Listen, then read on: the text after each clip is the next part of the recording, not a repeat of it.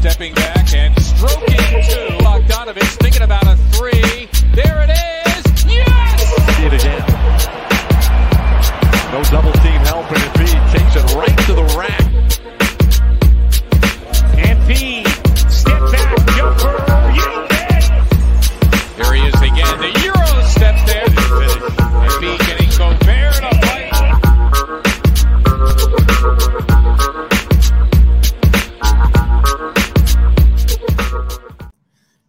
on, everybody? This is uh, Monday afternoon, four o'clock. We have Game Four tonight, seven thirty p.m. Eastern Time. As always, I am your host, Austin Krell, along with a, a- a friend of mine through the business, Bryan Toporek. He covers the Sixers. I'm not really sure who it's for because there's like a bunch of different outlets listed. I'm going to go for Forbes at the moment because I think that's the right one. Yeah. Um, but Forbes, FanSided, and he's the quality editor at Bleacher Report. He's also a new dad for the first time. So, so he's got all this chaos going on in, in, the Toporek household right now. Bryan, how are you? I'm good, Austin. How are you? Uh, I'm probably a little less tired than you are. Yeah, But I still feel like yeah. these playoffs have tired me out. My first playoff covered in the NBA, but I can't. I don't think I can complain compared to you. No, you know what? The baby actually started sleeping through the night two weeks ago. But the thing that you don't find out until after you have a baby is that they go through these sleep regressions. So like he slept for seven hours for two weeks, and then a couple nights ago was just like, nope, I'm done with this. So yeah, it's been a rough couple days, but You thought you were out of Hopefully- the water. You thought you were the first couple months. hopefully game four puts me in a better mood. That's right. That's right. So big game tonight. Obviously, I, I don't think we can understate just how important uh, Danny Green is to this team.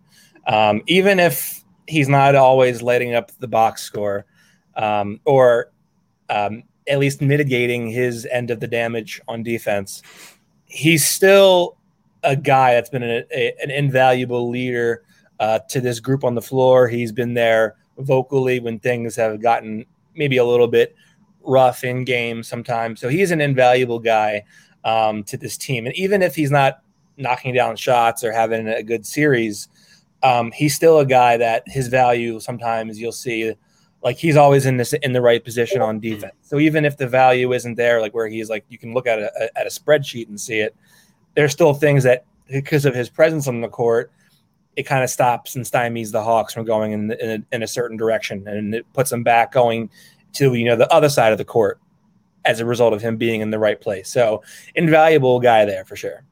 Yeah, yeah. I mean, it's a real bummer. Um, yeah, as you said, I mean, he this has not been his finest playoff series by any means, but yeah, you, you can at least trust he's going to be in the right place at the right time. He's not going to lead to defensive breakdowns because he's the one who's blowing a coverage.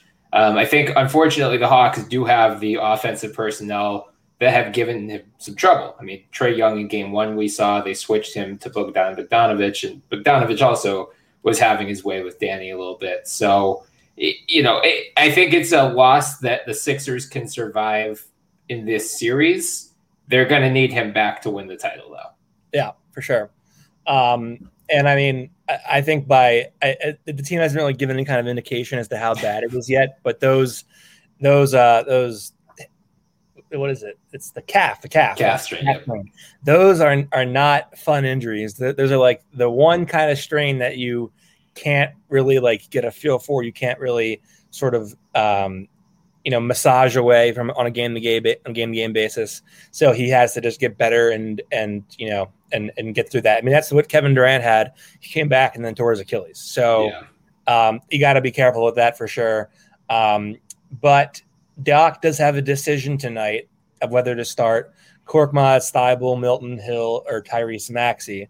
Uh, I guess would be the the ostensible uh, pieces there to go with. Um, and I've been thinking about this game for a while because like everything's gone so well for them, not just in this series, except for the first half of game one, but these playoffs.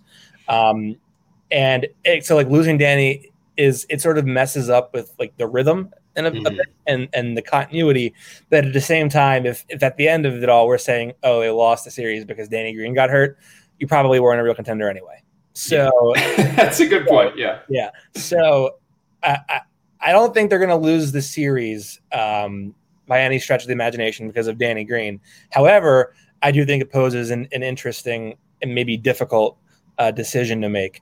Do you want the defense or do you want the offense? And uh, yesterday, uh, a reporter tried to get Doc to bite on, on, on, the do you want defense or offense? And Doc was like, I'm going to start. I'm going to start a 76er. So I thought that was pretty funny.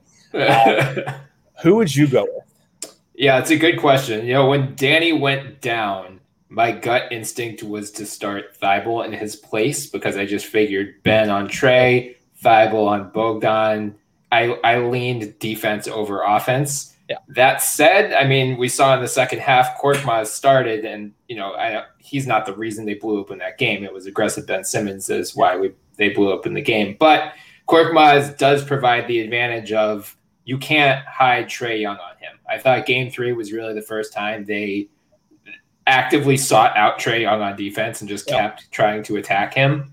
Uh, Cork, in particular, when he came off the bench in the first quarter and really started that rally late in the first, I thought that was big for him, and they really seemed to give him the confidence. Really, I guess my big question is which Sixer stayed after Game Three to get up shots because it seems like that's been the the right guy, the secret sauce for the last. You know, Shake did it, now Furk did it. So like, yeah. I hope Tyrese Maxey was in the gym or George Hill. Um, but I, I I lean actually starting Furk. Um, for the the offense to not give Trae a place to hide defensively. I do worry that Bogdan is going to go after him hard, and if that's the case, you probably have to, you know, pull the cord quick and get Thybulle in there. Um, but at the same time, you know, if if you start Simmons and Thybulle, and one of those guys picks up two early fouls, that screws up what you're trying to do defensively against Trae as well. So yeah. I think you know, Doc has, all season has really seemed to favor continuity with this, you know, mo- keep, mostly keeping the starters together, mostly keeping the bench unit together. Um, you know, we know who the main guys off the bench are going to be George, Thybulle, Dwight, and then just whichever of the guards, Shake, Maxey, Furkan have it going at the time. Yeah. So I thought Furkan, especially after Shake's game two explosion, I thought his role was probably most up in the air. So I think, you know, starting him putting him with the starters where you know you're not relying on him as a main offensive source. It's just like Ben's going to drive and kick, and if Furkan's open, he's not going to have a conscience. He's going to shoot that shot. Yeah. Uh, so I think you know there's no perfect answer here, but I think Cork is probably the way they're going to go just based on how Game Three played out. Yeah, I did a little bit of digging today before shoot around, and I totally understand if you didn't see these numbers because you have a you have a son, you have a wife, you have a life. I do not have any of those things. so I naturally do fish around for for extraneous uh, stats. And what I found today was uh, I, I, looked at five guys. I think there's five plausible starters uh, to go that could be put into that unit. Uh, Maxey was one. Um, Hill was another. Shake, Thybulle, and Korkmaz, as we've talked about. Um, Furkan has played 28 minutes with the other four starters, plus 33 per 100. So that's pretty good. That's really that's that's not that's not pretty good. That's very good. Yeah, it's okay. Sample size obviously not too high.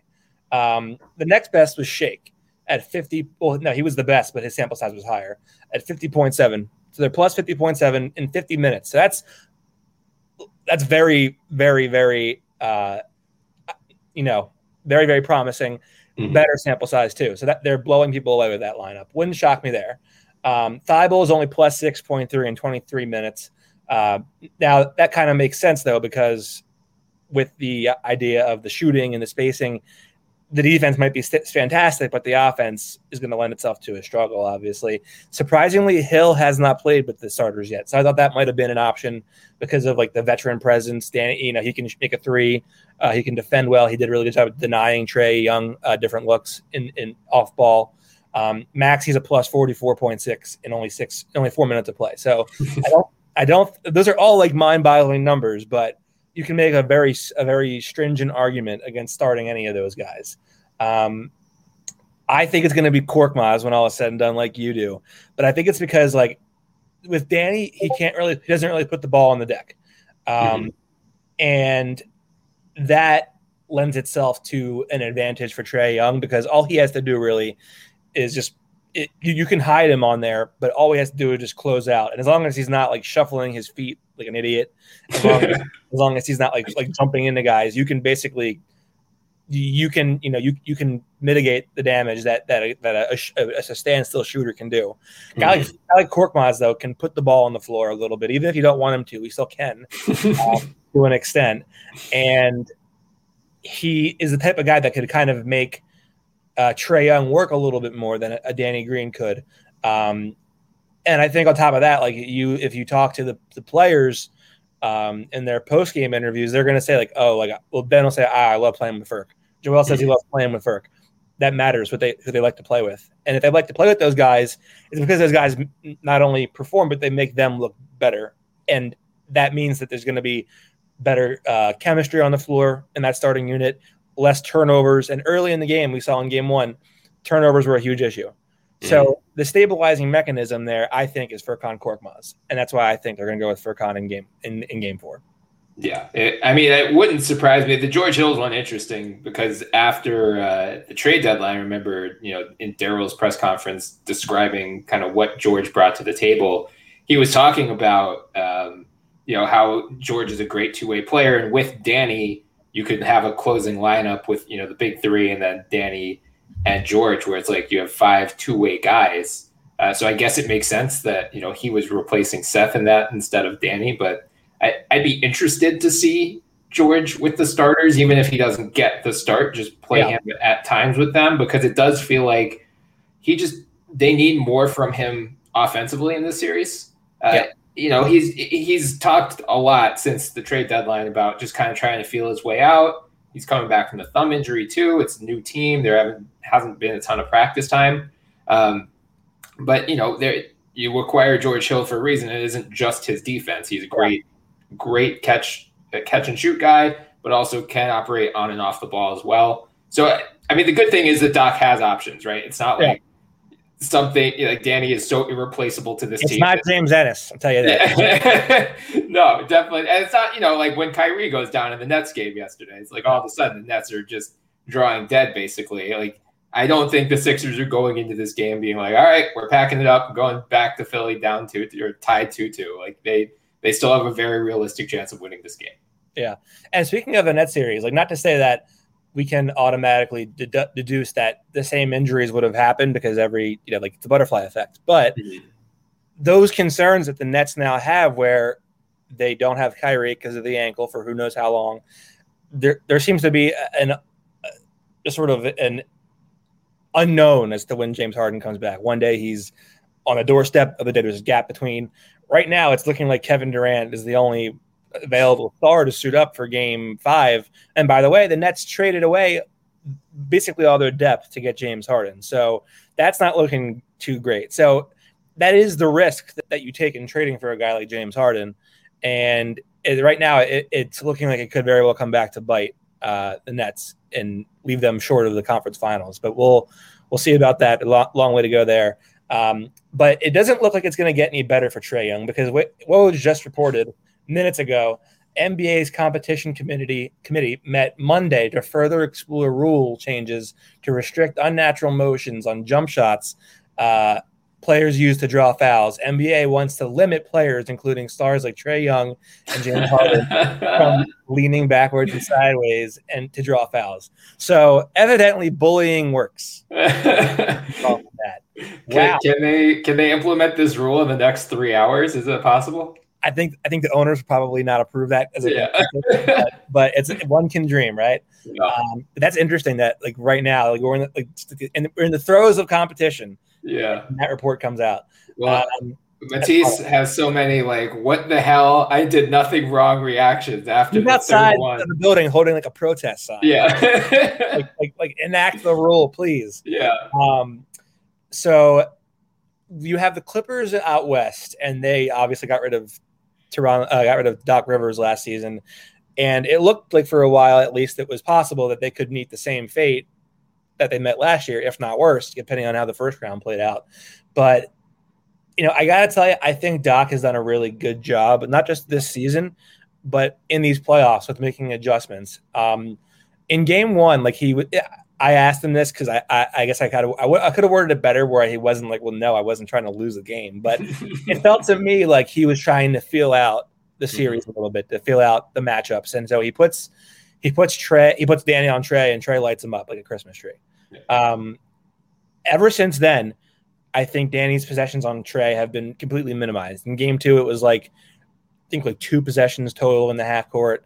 Um, in game three, obviously Danny gets hurt, so he can't really qualify quantify that. But it feels like they've done a really good job of just trying to keep size on him at all times, even like behind the pick and rolls. they're just running spread pick and rolls with Clint or with John Collins. Tobias is coming up to show high, and they're and Trae's like, oh, I can't shoot over him. I gotta, uh, I, I, gotta like put this on the floor. Or if Ben's fighting through it and getting over it, and they're they're they're just really kind of taking away Trae's vision of the rim, and they're also t- making it harder for him to see over bigger defenders. I feel like because they're they're, cloud, they're they're crowding him with so much size. And I think that's really paid off, and it's sort of mitigated all the damage that he did since game one. Yeah, I mean, Doc, I think culture wise, this whole season, the players have preached about him repeatedly. But yeah, I totally agree with you throughout these playoffs. Other than the first half of game one, he's just, it seems like he has a, a great pulse on the team and he knows yeah. like which buttons to push at the right time. I mean, how many times have we panicked when the all bench lineup comes out or like when Shake Milton comes out at the end of the third quarter in game two? They're only up one point. We're like, Shake Milton hasn't hit a shot in a month. Like, what yeah. are you doing? And then he completely swings that game. Furkan in game three. You know, I didn't expect to see him a ton. And all of a sudden, he's hitting big shots in the first quarter and finishes with, I think, 14 points and is now looking at a potential spot start yeah. in game four and beyond. So it, it does seem like Doc just no i mean so far at least knock on wood this continues but so far he has pushed the right buttons at the right times and yeah i mean it's a testament to the players who are for executing the scheme, especially Joel Embiid on a torn meniscus. But you know, he talked about like the cat and mouse game he's playing defensively, where he's going up high sometimes, or he's playing drop sometimes. He just doesn't. They're varying their coverages, which I think is good. Like we see, we've seen, you know, from the Bucks, especially in the past few years in the playoffs, where they have their drop scheme and that's all they do. And if you figure that out, goodbye Milwaukee Bucks the yeah. Sixers so far, okay, yeah, the Hawks beat the pants off of them in the first half of game one, but they weren't so stubborn as to say, okay, well, you know, the players just weren't executing the scheme. It's like, uh, no, maybe the scheme sucked. Let's let's try something different. Yeah. and it, it, it, it like I'm seeing this with the Clippers too. It just drives me crazy when you have two of the best perimeter defenders in the NBA with, you know, Ben and Matisse for Philly, Kawhi and Paul George for the Clippers. If you're going against like a high usage three level scoring guard, just have your two best guys defend that guy. Like we don't need to get into the switch everything. I feel like sometimes coaches outthink themselves here. Yeah. Whereas this really shouldn't be like Doc all year has said Danny struggled with the type of guards that Trae Young is. So I don't know. You know, I, I agree with you. I think they were probably trying to feel out the series and, you know, get Ben and Matisse maybe just to like be aware of Trae's shenanigans because yeah. they knew as the series goes on, we're going to need to put you guys on them more. So here's what you need to watch out for so you don't get into foul trouble. But as soon as we, you know, as soon as they made that switch, it's just been the Sixers have been dominating. Yeah. And like, and Doc said it like, if you go back and you look at the, the, the games they played against the Hawks uh, early in the regular season, the game, first game, it was the COVID game. So you had yeah. like you had it was literally like Dwight and Joe were in the starting. Yeah. that's that's the level of like scientific shenanigans that the Sixers were up to when the when when the COVID stuff was happening. and then uh, game two, which was the doubleheader in Philly, that was like Trae Young wasn't there, Bodan wasn't there, and the Sixers just you know ran him out of the building. And they and credit to the Sixers, you know Trae came back for the third game, and that's what Doc said they watched footage of as the third game to get an idea. Um, but in that third game Danny like was very very able to handle Trae. There was a play where like Trae like had to like pass out of a shot because because Danny wasn't falling for his antics. But then again, Bodan wasn't playing in that game, or mm-hmm. neither, neither was DeAndre Hunter. So like in theory, maybe if you have another shooter on the court instead of Solomon Hill, the help defender plays a little bit closer, and then suddenly Trae's like, well, I, I have this angle now. I can't I, I can attack it. Whereas he didn't have that in the third game of the season. So there's a bunch of you know, different testing going on throughout the series. But you make a great point about like the different guys showing up. Like Doc had a really good pulse on his team in game two in the second half with Shake coming in. uh, Furkan game three, and really game five against the Wizards. Like he Mhm. he he has done a masterful job of pulling all the right strings and having a good gut for this team, um, which is something that Brett Brown didn't do. Um, something that Brett Brown didn't have, and I think that speaks to really his not only his basketball acumen but his his knowledge of the game and understanding of what he has, and um, I would venture to say has probably won them at least game maybe two in this in not only in these playoffs but really in this series because I mean they they win game two because of Shake Milton. Um, you know, Furkan's points. I don't want to say the separator in, in game 3 Mhm. but it changes some things. I, I Yeah. think on the stretch. So Doc has done a, a masterful job with that, and not even just like the way that he inserts different guys at the different moments, like the different defensive schemes, not just the drop coverage, but um, like they were icing Trae a little bit. So like, they- like he was trying, they were doing the double drag, which Atlanta loves double drag with Collins and and and Capela, and with the double drag, like th- they were they were showing high on the second screen, and so the Trae hat couldn't go around it, and then he had to go to the middle of the floor to get it by anybody, and Joel was right there to stop him. like, like, like he had nowhere to go. So it, it, they, they've done a really good job of not only like adjusting, but almost being like a little bit um, played, kind of playing dumb, if you will, a little bit like like the media, and being a little bit like um, what's the word? I forget the word, but um, th- basically saying like, well, we don't know. We're, we're just gonna you know watch. Yeah. film, We're gonna adjust. Yeah. the next game. Lo and behold, it's a whole different coverage. Like they're doing Right. completely different. So it's they, they've done a Doc's done a fantastic job of of I think assessing where and when and what to change, and that's why they're up two to one, looking to go three to one tonight. Um, but the other story of Game Three, Ben Simmons, uh, his third quarter was sensational. My dad called me at ha- my dad my, my dad was at the shore. Uh, Oh, boy. I, I had to work. I had to work that day, so I, I was at work, and then I covered the game. I came down like twelve thirty that night at the shore. My dad calls me at halftime. He's like, "I would trade Ben Simmons." He's like, I he's like, he sucks. He's the like, he's this, he's that. Like, I'm like, I'm like, you're basically every person on Twitter. Like, Yep. you, that's basically what you are, Dad. And then I call him midway through the third quarter. I said, "You owe Ben an apology." I'm apologizing for nothing. Um, Yeah. Ben dominated the Hawks thoroughly in that third quarter. Just absolutely went to work. Um, and credit to Doc for getting him more involved in the offense. They ran a couple of those. Um, I think it's called Chicago Slice. Uh, credit to Dan Ollinger of Liberty Ballers for doing a great film breakdown on that on Twitter. But um, they, they did a tremendous job of basically just getting Ben more involved in the offense in the post. Yeah, I mean, Derek Bodner of the Athletic tweeted a clip of this, I think during the game, but also included in his breakdown afterward. There was, you know, late in the first half, Ben is like under the rim.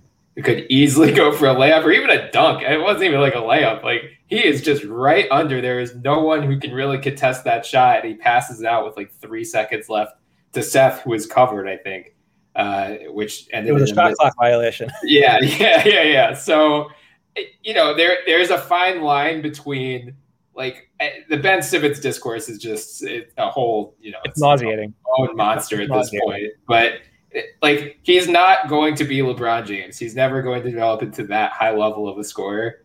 But you do just need him to be selectively aggressive, is how I phrase it. Like you are wasting possessions. You don't want him to take eight threes in a playoff game like Giannis because he's not going to hit many, if any, of them. You're wasting possessions. You, you want your offense to run through Joel, Tobias, you know, Joe through the shooters. Like Ben, his, his purpose is driving and kicking. And then if they're double covering Joe, then that's going to open lanes for him. We saw it in the Wizards series as well, how, you know, there are certain games he dominated game one as a facilitator, game two, he took over more as a scorer. So they, it doesn't even need to be a full game of aggressive Ben Simmons. Maybe you just play it out and see, okay, this is how they're defending Joe tonight. This is how I need to react accordingly. But yeah, I think you said it well. You know, Doc said after the game they they went to Ben at halftime and really challenged him to get more aggressive, and we saw that in the third quarter. So I mean, I think especially with Hunter out and with Reddish out, we're seeing some of the same storylines play out we did in the Wizard series, where it's just like the Hawks do not have the forwards to defend Ben No. or Tobias. And if they just take advantage of those mismatches, it, you know, especially with what Embiid is doing as well, it's like if you can't defend any of the Sixers' three best players, you're probably not going to win this series. Yeah, for sure. Um, and I think it's kind of funny. Like they had Gallinari on him.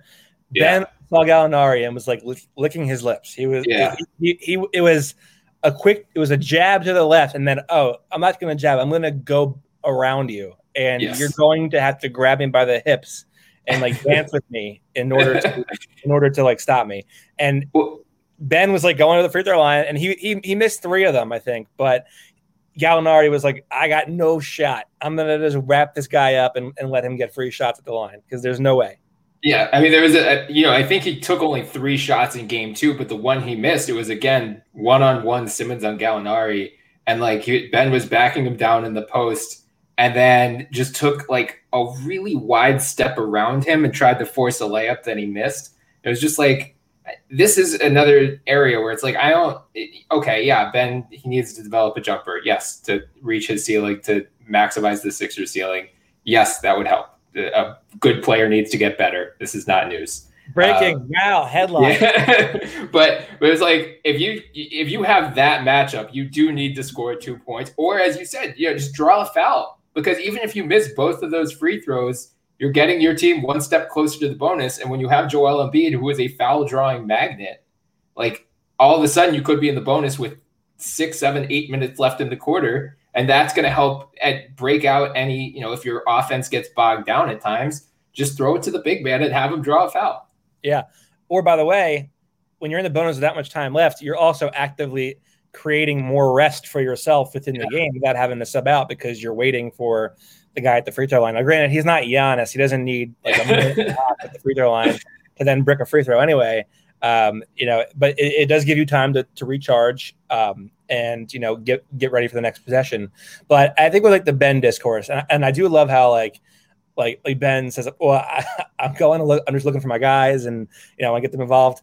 Yeah, you got them involved. You threw the ball to Seth, who has had no chance of getting the, get, getting anything done in that possession. Like you really bailed him out there, Right. and really you just added to his turnover total because he had no chance of getting that. um, but like the thing I said about Ben is, like people want to want to complain and want to cry about like three shots. How could the guy take three shots? He's a max player. If Ben is, if if Joel is in the MVP conversation and Tobias is a fringe all star, those guys have to get more shots to score more points. That means by the way of math, just by simple math, someone has to take less shots. ben Simmons is the guy taking less shots.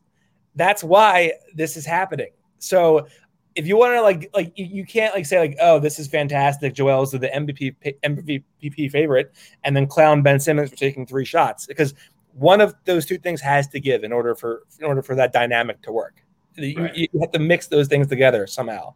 Um, so I, I do think that Ben has to be more consistent and aggressive and like he has to make up his mind. Hey, I'm going to get to the rim against this guy every time. And there were times when like he had Trae Young on him in first couple games, he wasn't recognizing it, and it was like I'm passing out of this. Like, no, you need to get him like under you and get him to foul you and go to the line. Even if you miss both free throws, you're getting him one step closer to being shelved for the next six minutes of play, which is massive. Yes. Um, so you know, the, the Ben I th- I think was as big of a reason they win that game as anything. Uh, oh, for sure. Friday. Yeah, for sure, for sure. Now you now speaking of Ben and mismatches, you did have some John Collins Mm-hmm. takes, and I, I think I think now would be as good a time as any to let you unravel them. If I'm the Atlanta Hawks Oh, and I'm and I'm facing the dilemma of whether to match a John Collins max offer or near max offer this summer, I am saying goodbye, John Collins. Good luck on your next team because I just do not think he is the right fit for that team, especially at that price point. I think now, I mean, if like the fact that the Hawks are even competitive in this series without DeAndre Hunter, who is just low key very important to what they do, like their Yes. best two way forward by far. Yeah. Um, it, it's a testament really to the talent of this team. But if you can rock next year, like you could start a lineup of Trae, Bogdan, Reddish, DeAndre Hunter at the four, Clint Capela. You still have Kevin Huerter and Gallo off the bench. You have, you know, Okongwu, you have Kris Dunn, you have whoever you pick in the draft. Like that's a rock solid 10 man rotation yeah. without even considering who you're taking in free agency, it, like any trades you make, whatever the case may be. So, like the Hawks have something here. I am super high on their oh, future, yeah. regardless of how this series plays out. And I just think, you know, this the modern day NBA, it's hard to start a power forward like John Collins. I think it's hard to do this two big lineup unless you know if you have an Anthony Davis and you want to get away with it in the regular season because he doesn't want to play center until the playoffs. That's fine. But you know, the more that we're seeing the Tobias Harris's and like you know Jayson Tatum's playing four at times, like we've seen this what would have been a tweener five to ten years ago. That's just the modern day four now. So a guy like John Collins, he's gonna get, you know, he can average 20 and 10 and great. I think, you know, good regular season player. I don't know that he's cut out necessarily to be a max player, especially considering, you know, like if you look at the box score, what he's doing in this series, he's ad- averaging 17 and 7. But a lot of that is Trae just creating for him and him dunking home lobs right? Like he's not creating for himself. He's not providing much of an impact on defense. So it's like, what are you bringing to the table that's going to make you worthy of being the second highest paid player on this team once Trae Young gets his extension? Right. Like so, so many of the points that he scored in the series have been just like transition. I'm going to sprint ahead, wait for the angle to come, and then I'm just going to dive at the rim and I'm going to jump and Trae's going to lob it to me and I'm going to get a dunk out of this. Right. And like like he he hasn't shot the lights out except he, I think he shot pretty well in game one, but he hasn't like been a massive pain as a stretch guy. Um, and I mean, I guess theoretically you could lean into like, well, we're going to go small ball, and maybe you get rid of Capela and then you run John at the five. And I mean, I don't, I don't know what the numbers look look like on that. I venture to say he probably can't play too much small ball five, um, but the principle of of of just the we're going to go all out. We're going to spread it out, five guys out on the floor. We're going to drag your big out to the perimeter, and we're going to run layup lines around you. Um, I think John Collins could be conducive to that, but mm-hmm. I'm not paying him a max contract. I mean, so many guys like throw like we're just throwing out the max contract now. A guy has like one season where he averages 18 points a game, or like one season where he averages 20 or breaks through there, and it's like, oh well, I'm just gonna go get my max contract now. Like, like, like let's let's try again. Let's right. try let's try again. Um, so, but it, I mean, you bring up a fair point. Like you, I would, I, I think, you know, as well as Doc has been coaching in this series, I feel like Nate McMillan has left a lot on the table.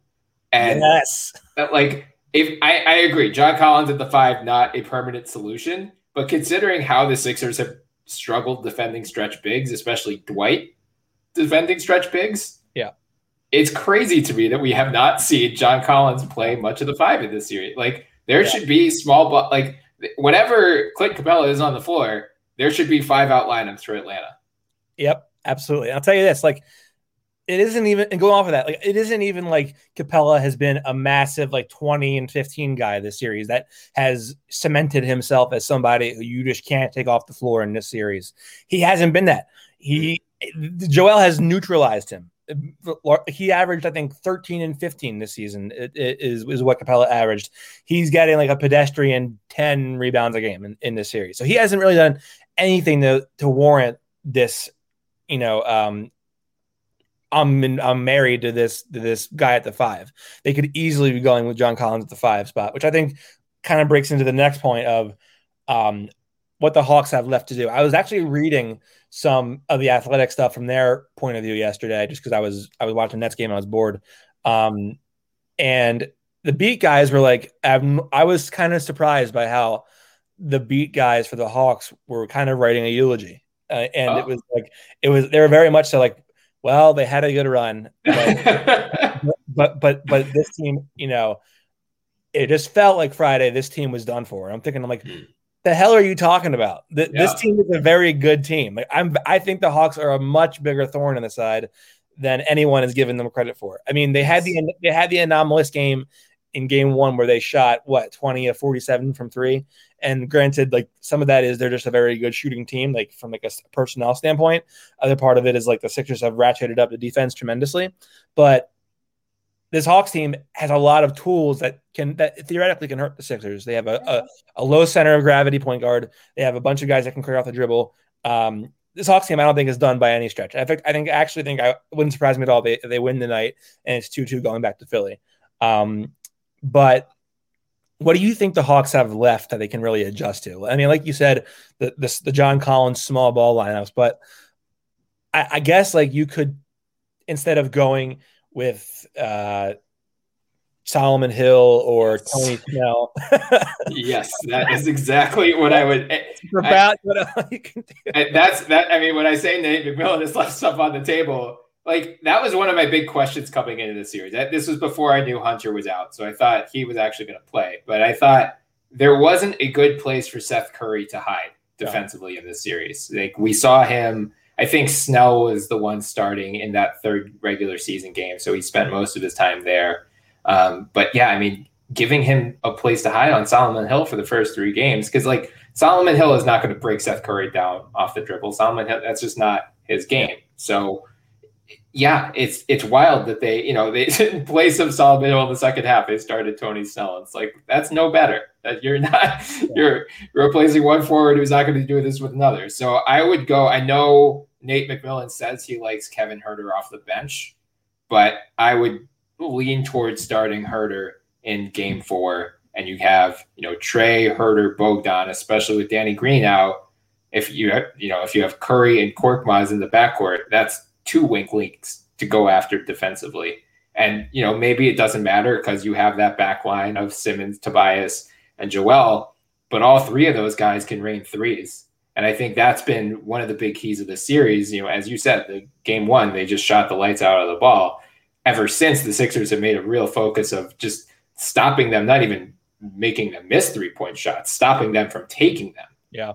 But I mean, the Sixers early in the season, especially, found themselves on the wrong side of that math equation more often than not, where they just weren't taking a high volume of threes and they were losing these close games because they were getting wildly outscored from deep. So if I'm Atlanta, I'm like, I don't have hopes of beating the Sixers at their own game. Like the Sixers have the second best defense in the league. We're not going to out defense them. So I'm just going to put as many possible scoring threats out of the floor together and you still have Gallo and Lou Williams off the bench. It's not like your bench is completely devoid of scoring threats, even if you put Huerter in the starting lineup. But yeah, I mean, I I would shorten the rotation. I would basically go those five, Gallo, Lou, and then you know if you need a few spot minutes from Solomon Hill or Tony Snell, fine. But like this should really be a seven man rotation tonight. Yeah, I agree, and I think like this is not a, a, a lineup solution that you can gravitate towards and to win a series. But if you have Simmons in there, you have um, any of the Sixers guards that are younger in there, you're going to sacrifice a lot on defense doing this. But Trae and Lou on the floor on the floor mm. at the same time, you, you have a lot of potency in the ter- in terms of like I'm going to beat you in 2,000 in a row and get you, at, mm-hmm. get you mm-hmm. off the game and act out of the half. Uh, they could do that in the first in the end of the first quarter, middle of the second quarter when you're not in as high leverage moments as you are in the fourth quarter. But just to get two quick fouls on any number of Sixers um, with with this contact baiting, I think would be a massive uh, thing for the Hawks to do. I also think like one thing the Sixers have done a lot better in this series that I thought they would be is playing the lobs really well in the half court. Mm-hmm. Yeah. Like like Simmons has has done a really good job of gambling um, when the lob takes off instead of like waiting for it too long. And he, as a result, they've knocked the ball away from Collins and Capela a ton to get in transition, and it's been really good at the rim for them. Um, if I'm if I'm the Hawks, I'm gonna wait and draw that defender a little bit, maybe a little bit farther away, just by like putting a little bit pressure on the rim, and then I'm gonna throw the lob, and that way, like Simmons can't gamble too far off, or else Trae's making a skip pass uh, to the weak side. So you know, I I probably be, hey, listen, like you gotta wait a little bit longer on that yeah. on that pass. Time it a little bit, time a little bit later. We'll we'll still be there for you. Um, but you know, you don't give them as much time to, to gamble and recover on that on that lob pass. I think that could that could change things a little bit. But I still ultimately think that the Sixers they, they take care of game two. Uh, that game was as stressful as they come as well. Yeah. Because like, the Sixers still weren't playing that well after the first quarter. Um, No. And game three, I was kind of surprised at how like stress free it was for the most part, other than like Embiid like grabbing his his, Yeah. his legs. Anytime he grabs his legs, I'm just like, start drinking scotch. Let's go. Yeah. Yeah. Um, yeah. But what what is your pulse on this series? Well, you, you, I, I, it sounds like you're pretty confident in the Sixers have this at hand. I, I mean, I think the adjustments they've made have been the right ones, and I'm glad it didn't take them too long to make them. I'm curious to see if McMillan makes some of the obvious ones for game four because it felt like really they should have done it for game three and they didn't. I guess, you know, you, you figure you're going home, you split at home, you stole home court advantage, so you feel like you have the upper hand in that series, but at the same time, you lose one game at home and you've given it right back. So I, it like uh, that the Hawks team just kind of felt I don't want to say complacent, but like not making those adjustments preemptively, even though it was very obvious that Solomon Hill was providing nothing for you. Uh, Like I, think Doc is just going to outcoach Nate McMillan in this series based on how the first three games have gone. Um, I mean, I'm I'm really curious to see how tonight plays out, especially with who the Sixers start in place of Green. If it's Korkmaz, do they target him defensively? How does a Curry Korkmaz backcourt hold up? I think you're totally right about you know foul baiting. Lord knows Trae has been doing it the whole series. Not you know Joel's not innocent in that regard either. So Sixers fans cannot be too No. cannot be too quick to, to, to, to, to whine about foul baiting, nor can Hawks fans, but no, Sixers fans have, have been treated to a, a fair share of their favorable foul baiting over the years. That's. Yes, yeah. But I think to your earlier point about the Hawks, like, eh, yeah, I think going like what go back to the before the start of the playoffs when the brackets are set. You know, it's Brooklyn, Milwaukee on the other side, and it's uh, Hawks, Knicks in the first round. There was some question. I think like Harrison Grimm of Liberty Ballers posted a poll like, "Who would you rather see in the second round?" And most people picked the Hawks, which just blew my mind. like the the Knicks would have gotten swept. The Knicks would have been like a stress-free, easy. I mean, if you think they struggled offensively against the Hawks, imagine what they would do against the Sixers. They'd average 80 points a game. Mind you, the, the, the Knicks lost to the Sixers once this season at, in New York without Joel Embiid playing. Yes. So- right. Like Like, what would they have done with him playing?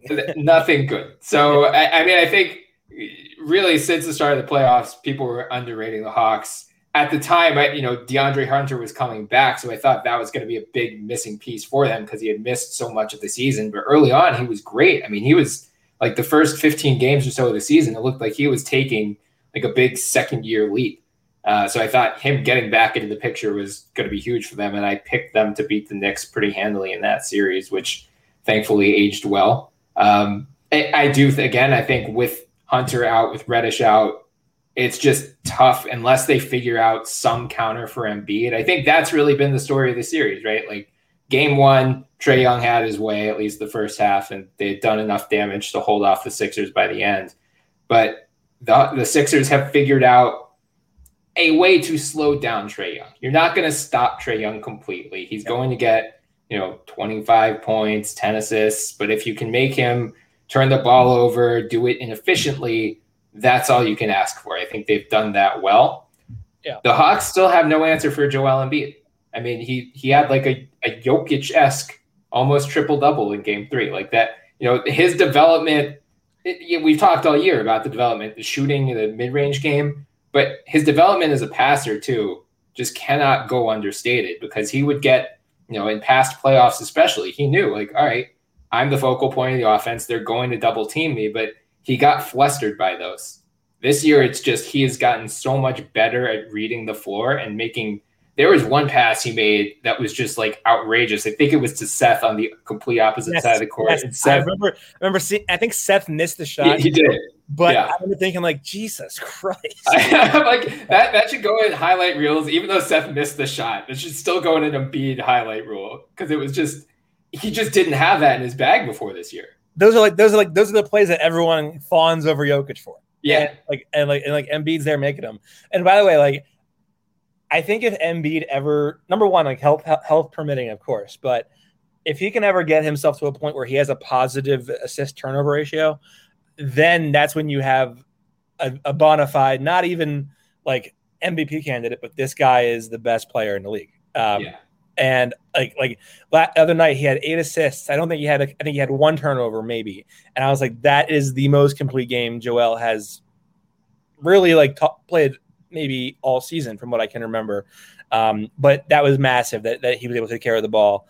Um, so I don't really have a read on the night. I think you're going to figure out what team is what team um, in the first quarter.